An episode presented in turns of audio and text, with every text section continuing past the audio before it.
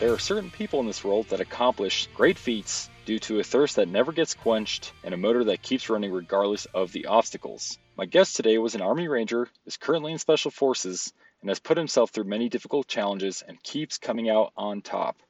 He understands how to complete difficult missions and recognizes that the race in life is only against himself. Today we talk about a few of his accomplishments, how to prepare for something difficult, recovering from failure, and tips for succeeding. Enjoy the show. What's up, buddy? Yo, how's it going, Sebastian? Thanks for having me on. It's uh, it's an honor to be here. Yeah, thanks for being here. Going to talk about mental toughness. This is going to be a good episode. I'm very excited about it. Thank you, man. I'm excited to try to show up Mel, man. Mel did a fantastic job, and so, yep, I hope he could do something similar. Absolutely. All right, so you've accomplished a lot in your military career so far. You've been on for just about 11 years now, right? I think the anniversary just came up. Mm-hmm. Yep. You've been to airborne school, you've been to Ranger Battalion, Special Forces, you've been on a handful of deployments. You got your Ranger tab, your scuba bubble. You competed in the Best Ranger and you finished, which is a very big deal. You went through more schools and tons more competitions, some military and some not. You're a guy with a motor that does not shut off. I want to know what the secret ingredient is, man. Let's try and help some people out, and maybe you can share some advice to benefit the lives of others. Yeah, awesome. Uh, I think the biggest one that you forgot out there in uh, the school section was air assault. That's uh, 11 hardest days in the army right there. So. oh, my bad, dude. I should have put that one first, huh? Yeah, you should have, man. I know that Best Ranger competition was a lifetime goal for you. Also known as BRC. First, what got you into that event? Absolutely. My uncle had recorded the 2006 Best Ranger on, I think it was ESPN, and I watched it and I was just like, that's awesome. Watching those winners raise those pistols at the end was amazing. So I told my parents for my birthday for the next year, I was already an older teenager, but I wanted to go across country to watch the competition in real life as a spectator. And I remember the guys going on the field that year were just giants amongst men. So I watched it.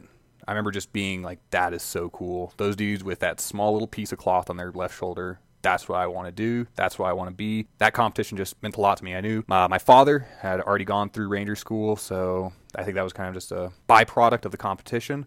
And when I had joined up, I was afforded the opportunity at one point. It was kind of a down cycle. We really weren't doing much, and uh, my leadership 100% supported it. I was able to train up and compete with another teammate of mine. Yeah, we went out there and did what we could. So, what exactly is Best Ranger? What do you have to do, and how long is it? I don't have all the stats in front of me, but I will give you just from my perspective what we did that year. It's about a weekend long. You start on a Friday morning, and it goes all day Friday, all day Saturday, and you end sometime around Sunday afternoon. It's just nonstop. The faster you finish, the faster you get to sleep. But if uh, you're kind of lagging behind on a few events, then you may be not getting too much sleep that night. Started out with my year with a lot of running, a lot of rucking, a lot of obstacle courses, a lot of shooting, a lot of just what we would call ranger stakes. How to set up a poncho raft, or how to throw a hand grenade, or how to rock climb up a wall and then rappel down as fast as you can and then go to a myriad of other towers and climb up a caving ladder and fast rope down to first responder, like saving a patient and stuff along those lines. There's a lot of tasks involved in this, and it's about three days. How long did it take you to train for this? Months. My partner and I would wake up early in the morning, around like five or six, depending on what type of workout was scheduled for the day and whatever tasks we were going to do. After our workout in the morning, we would then go to some form of group of guys that really knew specific stuff and they would just help us out. So medical guys would help us along the medical stuff and commo guys would help us out with the communication stuff or the radios that we were probably going to be messing around with during that competition. And we would just immerse ourselves into that competition. The group of people that you went with, as you were telling me before, they are extremely fit. And you were humbled in a couple events where you're like, wow, these dudes are animals. The fact that you finished is a big deal because of the time cutoffs. So, how did it feel finishing knowing that you're amongst these elite athletes?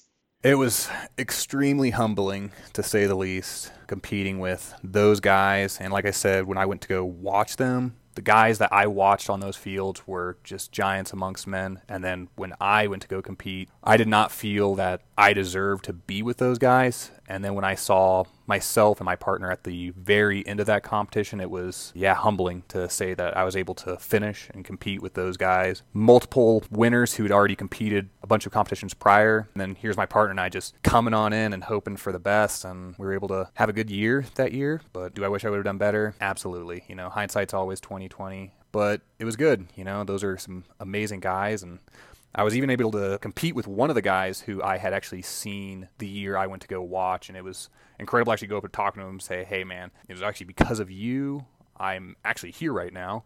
And I even reached out on a social media page to another winner and let him know that, "Hey, I remember watching you on ESPN. You're kind of the reason that I'm where I'm at now." So everything got to go full circle. He reached back out to me and thanked me for uh, letting him know that stuff.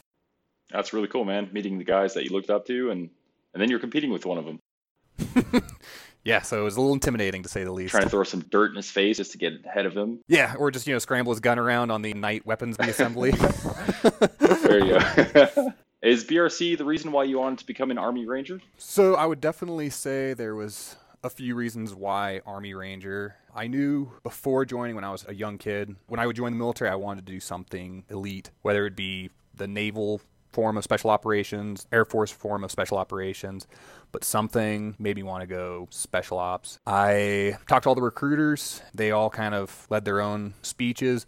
But then when I came to the Army, they had told me about Rangers, which, like I said, my dad, he was in Ranger Battalion back in the 80s, earned his tab there, and then got out went another route in the military for other things. My brother had then joined, so I knew kind of Rangers were probably going to be where I was going to start. It was a phenomenal place to start, to say the least. But I would like to say, you know, when I was looking at all those recruiters, I was trying to find the best fit for myself, not what my family had done or was doing. And when I originally joined, the recruiter's like, yeah, I can get you this option 40, which is a, at the time a Ranger contract with all this money as a young kid could ever want. I was like, okay, this is perfect. This is what I want to do. But then for all the listeners who are probably going to go to military entering processing station, there's other recruiters there that actually do all the paperwork. And when I went there, the recruiter there had said, oh, I can't give you that. So I remember the exact reasons, and I was like, okay, then I'm not joining. And I just remember he was like, okay, then have a seat in the lobby and your recruiter will be here shortly. I was like, all right, sounds good. And I already finished the, the ASVAB to get in, so you have to take a written test to see where your aptitude was at. And I already took the physical and all that. And I was waiting out in the lobby, and the recruiter came, like, looked back out of his office and had a phone in his hand. was like, hey, when can you leave? I said, right now. He was like, "Can you leave in two weeks?" I was like, "Depends. Eleven Bravo, you know, option forty, and all the money you know an 18 year old kid could have and uh, he was like, I can give you 11x. So it's just a generic one of those two with option 40 Ranger, like a $10,000 bonus, or something like that. I was like, all right, cool, I'll do that. Went back in. I was like, show me where it says everything. And I was 18, so I was super young and cocky. And he was like, all right, this is where it says 11x, option 40 with this much money. I was like, okay, sounds good. And he's like, and you leave in 11 days or 13 days or something. It was like just shy of two weeks. I was sweet, signed. The rest was history. But the reason I say that is for the next generation of guys who's coming in. If you don't feel comfortable with what you want, don't do it but obviously it worked out well for me. Yeah, for sure, man. I think that recruiters don't do it intentionally. I know they play a game and they understand how because a lot of guys go in there, girls that are 17, 18, they don't really know what to expect and they don't read through every single word that they give because there's tons of paperwork that's thrown at you. But I know it's not intentional. The guys are not just trying to screw people over. However, do be careful and know what you're getting into, right? Just like you did, just say no until you get what you want because don't join somewhere and then regret it and then the next four or six years suck. What's the point of that? Absolutely. Yeah, I couldn't agree more. All right. So, with your long list of accomplishments, there must have been some failures that have come and gone. What have you gone through and how'd you recover from that? yeah. Uh, I've encountered many failures. I did not get my tab my first time I went to Ranger School. Young love, that's a big one. And uh, not finishing college, you name it. Failures, they happen to everyone. We've all had them, whether or not they were you failed a school or failed an exam or just, hey, you're not being as successful as you would want in life as of right now. You know, it's always going to be prevalent in this world. Ways to recover is a good support chain, whether it's friends, family, someone who's just able to pick you back up and keep moving forward. For myself, it was a lot of everything to include knowing, hey, I can either stay down or I can just keep moving forward because life is still going on. That clock is still ticking. you only have one life and it's really short, so might as well make it count, right? Absolutely. And in some cases, it's too short, and for some people, it's too long. Yeah, definitely. So you said a good support system and then having some established goals would be a good way to recover so that you're not focusing on your failure or whatever happened and you're looking towards the future. Yeah, absolutely. What I would see as a long term strategy, if you don't have long term goals, then your short, what I would call like tactical failures, are going to compile over time. You know, we're all going to have tactical failures, we're all going to have tactical wins, but having a strategical goal that you're always striving for and always pushing for I think that is key. So always in the back of your mind, know what are you looking for. So you can have these failures along the way, but then making sure that in the future, though, I need to accomplish these tasks to accomplish that end state. It's a good strategy to live by, and it can get you through anything. Your first run through Ranger School didn't go so hot, and then you went over to the Big Army, correct? Yeah. So from the Big Army, at what point did you realize that this wasn't satisfying, and then why did you choose to attend SFAS? I got to the organization that I was currently with when I went from Ranger Battalion to the Big Army. Nothing against that organization. It was just, I knew it wasn't for me. I couldn't really describe it. It was just something that it didn't mesh for myself. You know, jokingly around, I can say that the best leaders in the military are the best retention officers, and yet the worst leaders in the military are the best recruiting officers.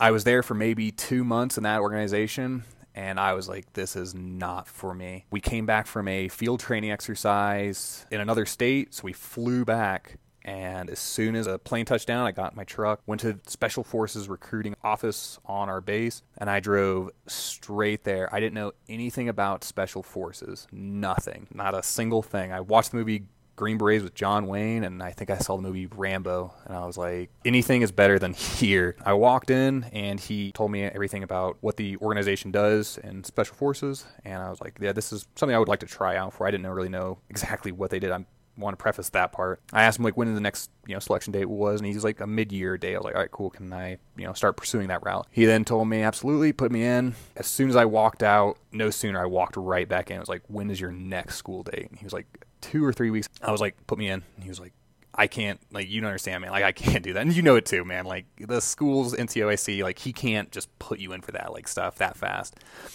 And I was like, what do I need to do to go to that class? And he's like, you'd have to do a physical, an APFT, a few other exams I don't remember. I was like, I can do those by tomorrow. And he was like, I don't think you can. I uh, begged him pretty much, and I think at that point he kind of saw that I was like desperate. I don't know. I don't know. He was like, all right, you know what? You want to do this? Come here tomorrow morning and we'll do the PT test and you can let me see if you can do a physical in 24 hours pretty much. Came back the next morning. I passed the PT test, that's let's say the least, and uh, did the physical all throughout the day, a few exams. He was pretty impressed. He was like, "Yeah, I'm putting you in. You can attend." Uh, there was like I think a guy that just dropped out and he couldn't make it or something from another recruiting office. You know, I went that route. I uh, remember I didn't even have time to train up because I was like, well, I don't want to train too hard now because then I'm possibly going to get injured. So I just ran and swam because there was a guy in my platoon back then who was a really good swimmer. He was like, oh, just do this swim and, you know, just let's just swim a lot more. I did ruck one time in preparation for SFAS, and I remember I went for a ruck. You just throw a bag on your back and you just walk. And this car pulled up alongside me. It was like early in the morning. He was like, "Hey, where's your reflector belt?" Which is synonymous with the military. And I was like, uh, "I don't have it."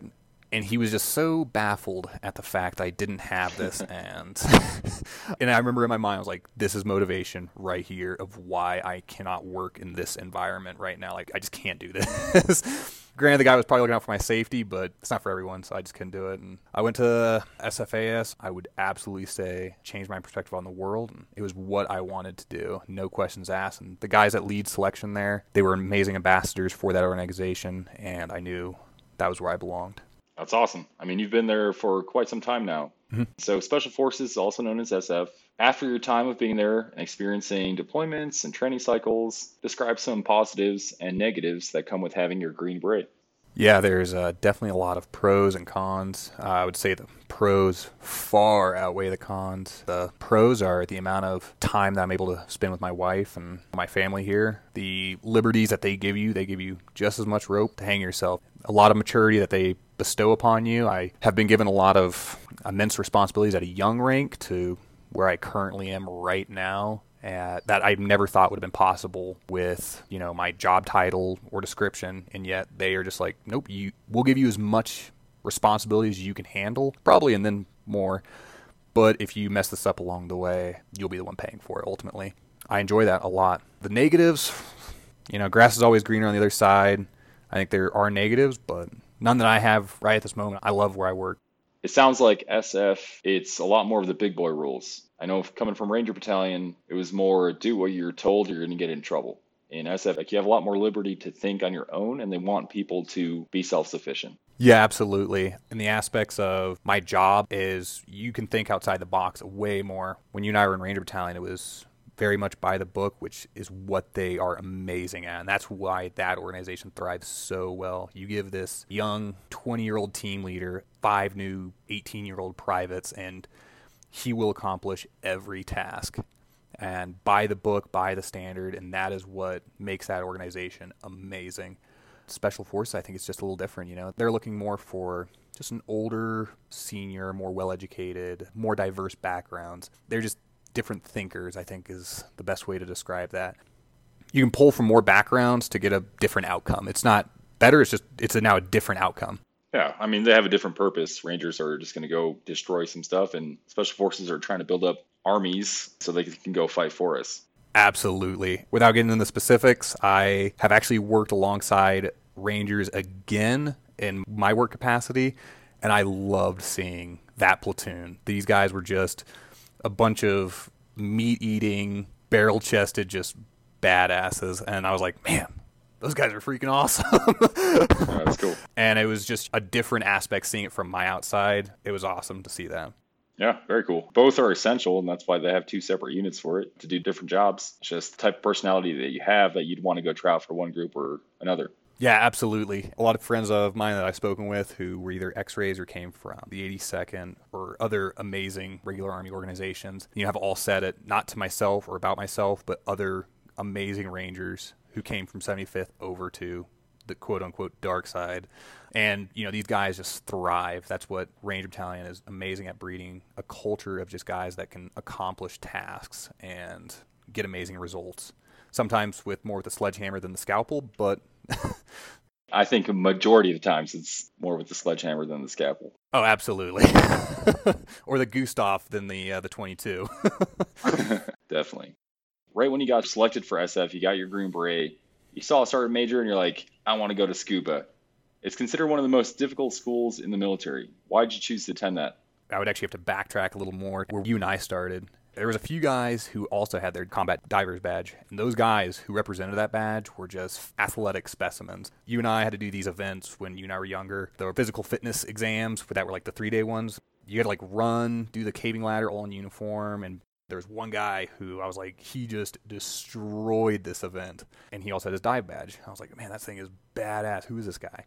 I went down to the school later on. That guy was actually one of my instructors. And I was like, wow, this is awesome. That again, everything kind of went full circle for myself, which was pretty cool. While going through the Q course, everyone talks about like what team they want to go to because Special Forces comprises of many teams. And everyone's like, I don't want to go to a dive team. They're the hard ones. You have to go through CDQC. You have to swim for X amount of hours. Whatever people say, you know, when they go through schools and don't know anything about the event, you know, the exaggeration. And I was like, no, that's actually, that sounds something like I want to try out for.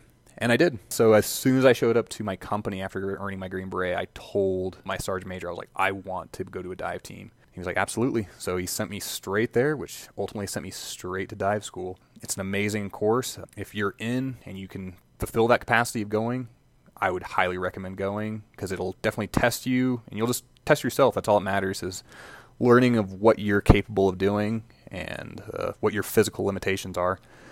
There's another course where you will absolutely be knocked down and however you want to deal with it. If you want to go ring the bell or if you want to just keep on running or keep on treading water. Or, I think that it'll be a lot more fun if you didn't know about it until you go there and you'll see all about it or watch uh, Surviving the Cut.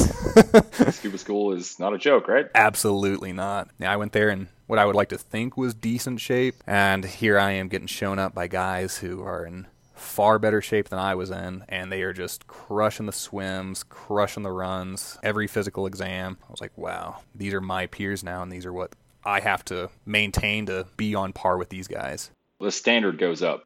Oh yeah, you know you're no longer dealing with you know just the basic standards of things, I and you are de- now dealing with guys who are well above a 300 on their PT test, and that's now the that's now the standard. Or now, granted, they don't they don't change the physical standards once you get there. Like, oh, 300, that's what one guy got. No, it's everyone has to maintain just the bare minimum standards.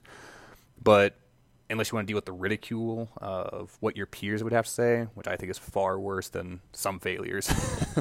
yeah, for sure. You got your scuba bubble and you've been on a dive team, and then you went to a marine competition for swimmers, correct? Mm-hmm. How'd you get there since you're from the Army? What was the actual competition? And the most important question were Marines the best swimmers?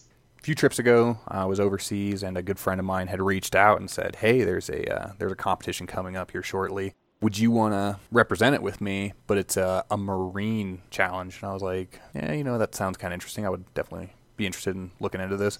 The biggest thing was we had to raise a certain amount of money for uh, charity of, of our choosing. We were able to raise the required amount in order to compete you know, we went down there, and the first event was a swim, which we we were definitely did pretty well. We were uh, the first out of the water on that one, and uh, definitely lagged a little more behind on the running. There was another event for like pool competency, and another run, and then another like uh, workout of the day, pretty much.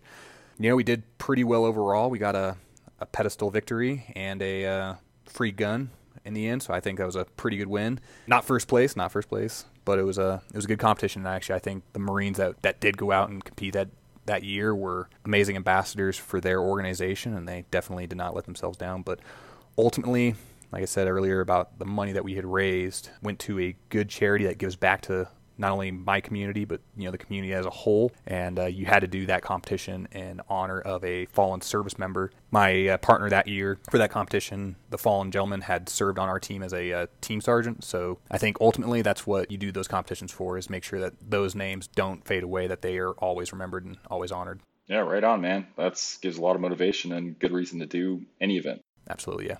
So that sounds like a very satisfying challenge that you did with the Marines. And then BRC, I mean, three days of that afterwards, you must have felt extremely fulfilled and proud of yourself for the accomplishments that you achieved. And Ranger School, Airborne, Air Assault, as you mentioned before, which is a very difficult course. Would you say that the military offers everything to satisfy the quench of challenges and is enough to fulfill you as a whole? Yeah, no questions asked. Yes. But I would also caveat that these experiences may vary. I think the military has offered myself every opportunity and challenge that I've wanted, which far exceeded anything I thought could have ever been possible. These competitions and challenges are just avenues for my adventure, pretty much. And so, what I may find as fun during those times of my life, for other kids coming in, may not enjoy that stuff.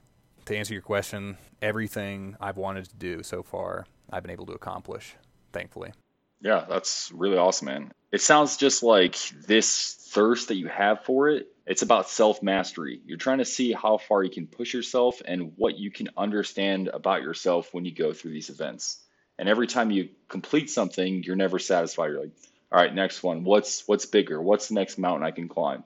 What keeps you so hungry? How are you never satisfied? How do you not finish BRC and say, okay, I'm good. I'm just going to go back to my job, focus on that, and then that's it. There was actually a quote I remember reading from way back in the day, and actually I re-engaged that quote today just for sake of speaking with you today. A philosopher named Thucydides who said, "We should remember that one man is much the same as another, and that he is best who is trained in the severest school." These are things I enjoy these competitions, these schools, because we're all the same what sets us apart is the guys that are, you know, in Ranger Battalion who every Ranger, in order to be an E5 and above, you know, has to go to Ranger School. And that's just a school. In Ranger Battalion, that is just a school. But to the rest of the military, that is like revered as like the apex where you want to be. Everything we do should always be we're all the same. Not one man is better than another. You know, these schools help assist us seeing light from a different perspective or seeing the world from a different view so you can better serve in society, I guess. Yeah, awesome. So when you do something difficult, how do you approach the task? Where's your mind at each moment so that you don't get overwhelmed by trying to take on too much, especially when you have a three day event or just something that's extremely demanding? I'll speak then just about Best Ranger only because I kind of take a lot of the approaches that I did for Best Ranger and I try to use a lot of those things the same way. Before Best Ranger, like I said, I prepared and trained for that event months prior to. So Left of Bang was just training after training after training after training. And it was just fine tuning those little small things. I just completely immersed myself into that competition for that moment. I was very fortunate that my partner had shared a lot of similarities uh, when it came to our training on that. Then once the actual competition came down to it, is we stuck with the strategy. We didn't waver left or right, which I wish I would have changed a few things, but hey, that's hindsight being 2020, as I said. But knowing what I know now, I wish I could have changed a few things, but we stuck with the strategy. Hey, let's not waver a few things. A lot of things I do now, I write things down so I can have a strategy for my end state. Like, hey, I want to do this. I'm going to write this down so I don't falter know the plan. So when you're becoming overwhelmed almost at points of, let's say, BRC on the initial run, your heart rate is going probably 130, 140 BPM. You're just, you're so in the moment. But you have to like talk yourself down, like, hey, I need to have a little more tactical patience in order to gain a strategical win, if that makes sense. And I think that goes for a lot of things. Like right now, I'm uh, working on college, and yeah, you know, there's a lot of things I'm, oh man, I just want to do this, this, this, this, this, this, this, this, this, this, this and then I have to remind myself, hey, take a step back.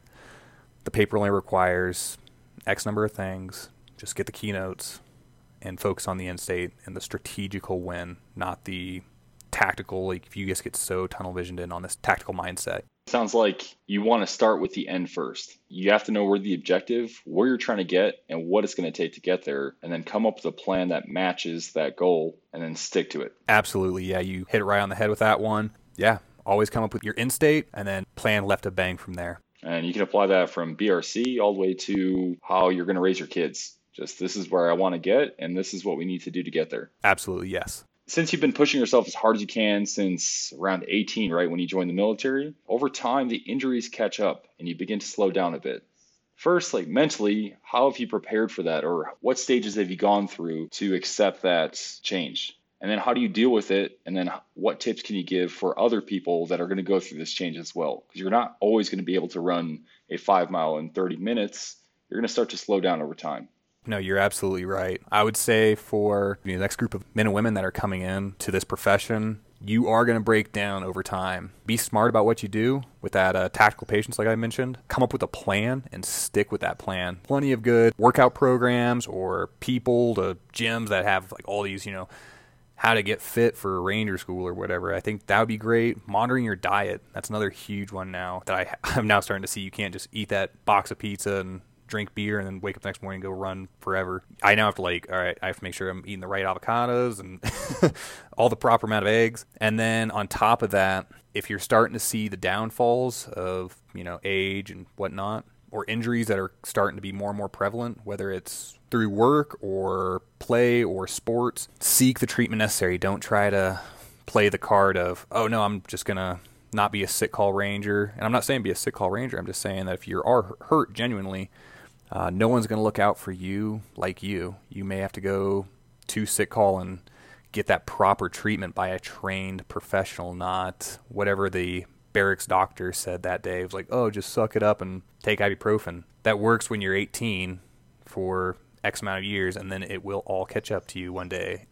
And make sure you get everything annotated. As I've learned, if you don't have it written down and some doctor signed the piece of paper, you're going to have trouble at the VA trying to seek help when you genuinely need it.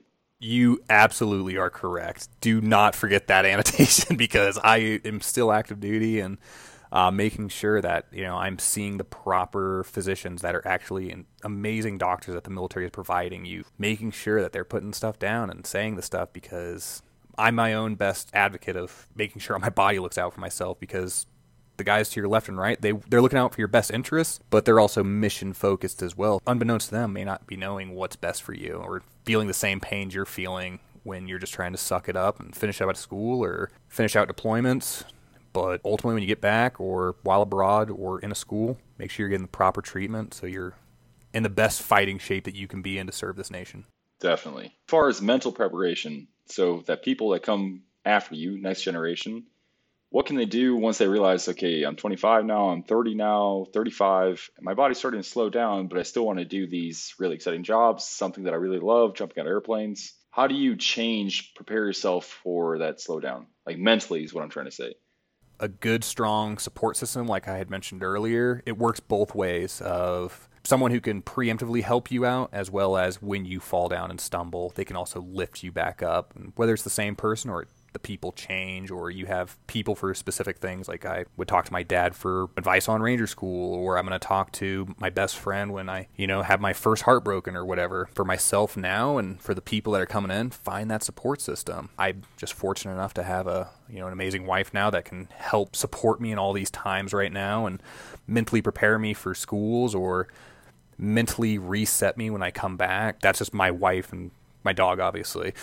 Um, these are the things that I always need in my life. And good friends, I cannot ever negate that part out. I've had amazing support systems of friends, which yourself is one of them. You know, you have helped me out along the way, whether or not it's wittingly or unwittingly beknownst to you that, yeah, you did help me out a lot of times. And now it's just my wife who's helping me out more. Yeah, so just always have that person. If you're going to join the military, have a pen pal or something like a friend back home who you are just going to constantly be writing back and forth like, hey, man, I'm having a bad day today. I just want to put this on paper and send it off to you just so I can at least get those words and thoughts out. When I was going through some training, I had a lot of good friends. You know, we were going through just BS stuff and schools and what have you. And I had one good friend at the time who I still keep in touch with, and he was just like, well, we're on the sinking ship together pretty much, so might as well just keep at it.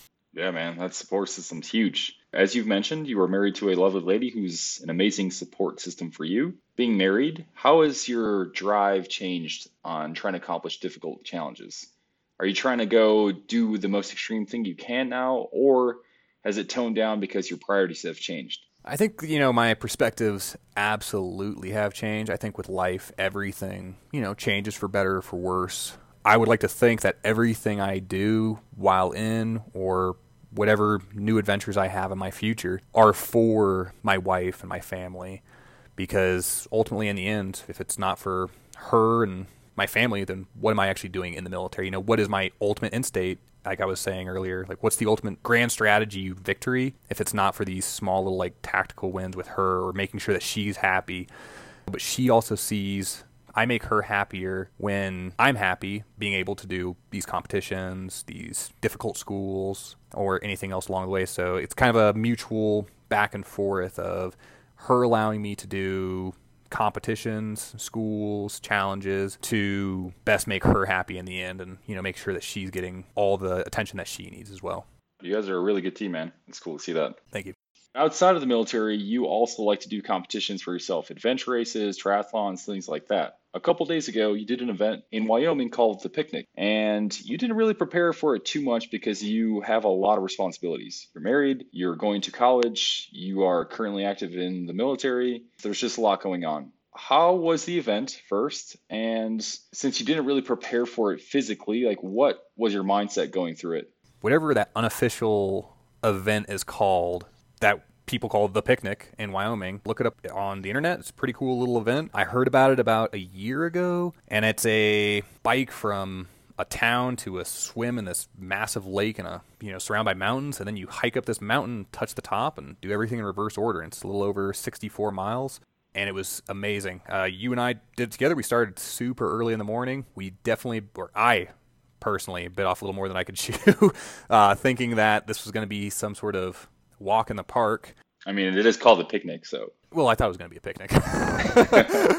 so let's start from the beginning. So I, yeah, I've had a lot of responsibilities recently bestowed upon me, and just trying to knock out as much as I can on my personal life, my work life, and then still satisfy the needs of you know hey enjoying time with my friends and having good times regardless of you know how much adverse effects work or family or school is bringing me you and i kicked off early early early in the morning a lot earlier than I would have hoped for, but hey, that's that's what goes on.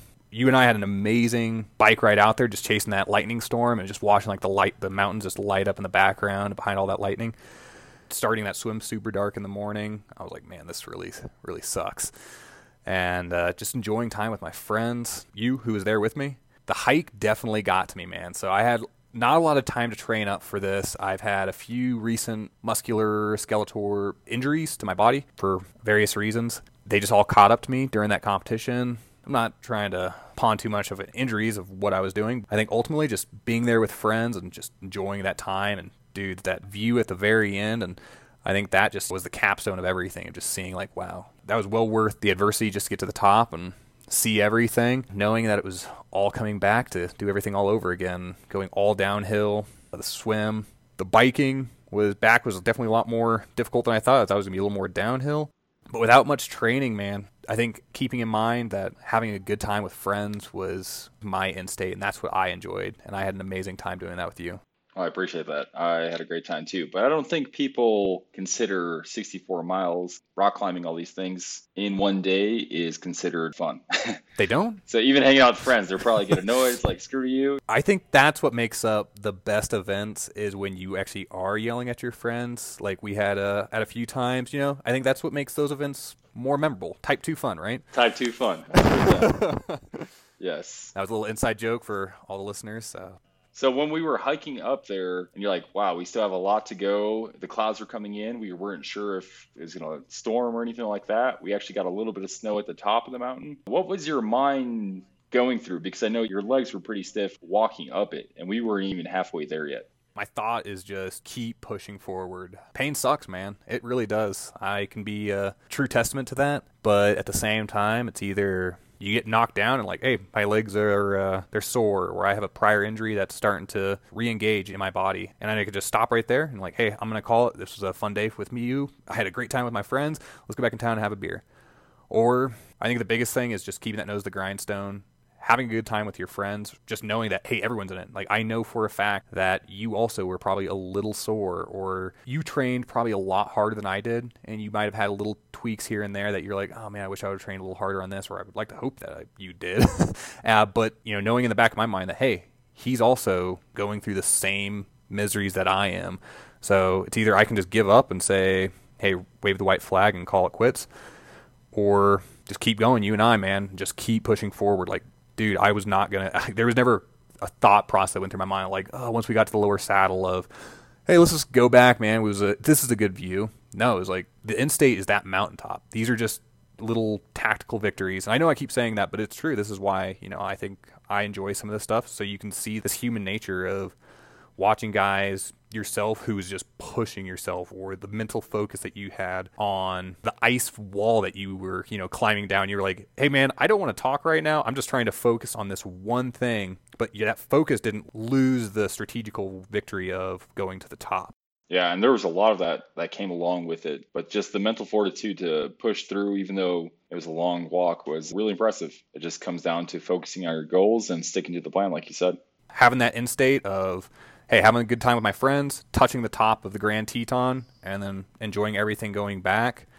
So that way, when you're having these difficult moments of like, dude, my legs are sore or my lungs are burning because of this altitude, I still have the mindset of, well, this is what I'm ultimately working towards. Definitely. I just remembered something that happened on the picnic that I would like to share. we rode our bikes, we got to the lake, we got there in a pretty good time. You go to put on your wetsuit, you take off your shoes, and you realize that you're missing one sock. Somehow, you put on three socks out of four because you double layer it, and you're like, Where's my sock? And you were you were bummed. And there was a, a little bit of silence, and then I heard you sigh. I was like, hey man, are you okay? Like, yeah, I'm just, you know, kind of bummed about my sock. This sucks. Fast forward about an hour later, we get across the lake and we had to tow our bags that we put in a water bag. And when I go to open mine up, I realized that a lot of water got in my bag and everything I had got soaked. I was bummed. And then you're like, really casual, like, hey man, let's not let it ruin the day when an hour ago you were sighing about a missing sock. Hey, in the end, life's about perspective, man. For me, it was my one sock, and you, it was all about your wet clothes. like the whole hypothermia setting in, and you might die because you're, yeah, no, that doesn't matter. But that one sock yeah, but that one sock changed my life on how I saw that event, man. Ultimately, me bringing four extra pairs of socks saved you and your feet because I was able to loan you that extra pair. That is true. You gave me a pair, and I really do appreciate that because it would have sucked on those rocks with no socks. Absolutely. So, with all this stuff, the picnic's now behind you. You did mention you're going to school. What's next for you? What are you looking forward to, and what's the next big challenge? Uh, more work. I think, obviously, school, the dog, friends, my wife, most importantly. Always focusing on my next goal, which uh, those are kind of personal things. I think around podcast 100 we'll uh, re-engage of what those ultimately were through everything you've been through and the strategies that you've come up with yourself to achieve these goals and to accomplish great feats, there are a lot of people around that have a hard time pushing themselves and taking on difficult challenges. They get timid, there's excuses, they're just afraid that they're not going to be able to achieve this goal. In my life, I've went through that too, where I didn't want to push myself. I was worried that I would fail. But you live your life by doing that constantly. It's not one thing, it's one thing after another, and you've been doing that for the last 10 plus years. So, what advice would you have for those that wish to be more daring and bold? a majority of the things that I have done, I uh, I never did by myself. My life I'm living right now, I'm you know an amazing woman, partner in life who's just helped me out a lot.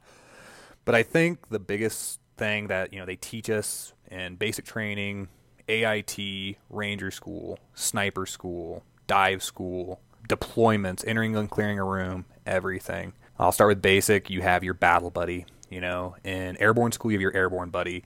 In dive school, you have your dive buddy. In sniper school, you have your sniper buddy. I think you're kind of seeing the common theme here. And when you enter and clear that room, in any military training will they ever teach you to go into a room by yourself. So ultimately, having a partner and whatever it is you do that can assist you along the way, who can support you along the way, who can can give you an extra pair of socks, who can give you an extra pair of socks, who can you know put that boot in your ass when they say, "Hey man, we're slowing down a little bit and this storm is coming." Everything in life, you need a partner. If you're going to go out and have a good time with your friends that night, make sure you have someone who's responsible who can also see the room in a different way. Or if you're going to go on a dive, make sure you have a dive buddy who is also looking out for you, or a swim partner. If you're going to do anything in life, make sure you have that partner who can assist you in any way. Or if you're thinking about joining the military, like I said, talk to a mentor or a friend, or most importantly, I would say probably reach out to this podcast and be like, hey, I'm thinking about joining the military. What should I do? And now you're that guy. Or maybe one day it'll all go full circle for yourself and somebody will be reaching out to you and asking you for that advice now. Yeah, definitely. That's what precombatcheck.com is for. You just made a great point with having a buddy system. The examples you gave were great from every course you go through. You need someone. As far as the individual, when you want to take on something that's outside your realm of comfort, what can you do to set yourself up for success there? Self educate. That's, I think, the easiest answer I could give everything you need to do, the resources are out there. Self educate. You know, if I am being really bad at my run times, I need to do better. I'm probably going to go on YouTube or on the internet and like, I need to work on these run times. They're not where I'm at. Or, hey, my shooting is not that good. There's other people who are a lot smarter than myself. You know, get the resources from them, learn from their failures. Or uh, if you're just the greatest and best dude in the world and you know all this stuff, then write a book so someone else can learn from those failures or those advantages that you learned along the way. So I would think that being able to push yourself, not necessarily just physically all the time, but educate yourself and make sure that triangle of not in the religious aspect, but spiritually, physically, and mentally, that you're all encompassing and that you're not just a one bladed tool. Yeah, you want to be a well rounded person. Absolutely, yeah. A very well rounded person that can take on whatever life's challenges that are coming your way. And that was a very good point you made with education. Knowledge is power. The more you know, the better you can approach something. And I know you can accomplish a lot more things in life just by simply knowing what's available out there and then reaching out to people. And with the internet and YouTube and so many resources that are free, you don't really have an excuse not to be the best that you can be. You just got to get out there, be motivated, and know what you want to get to. And you can definitely accomplish it. Doesn't matter who you are or where you're from. Yeah, that's exactly it.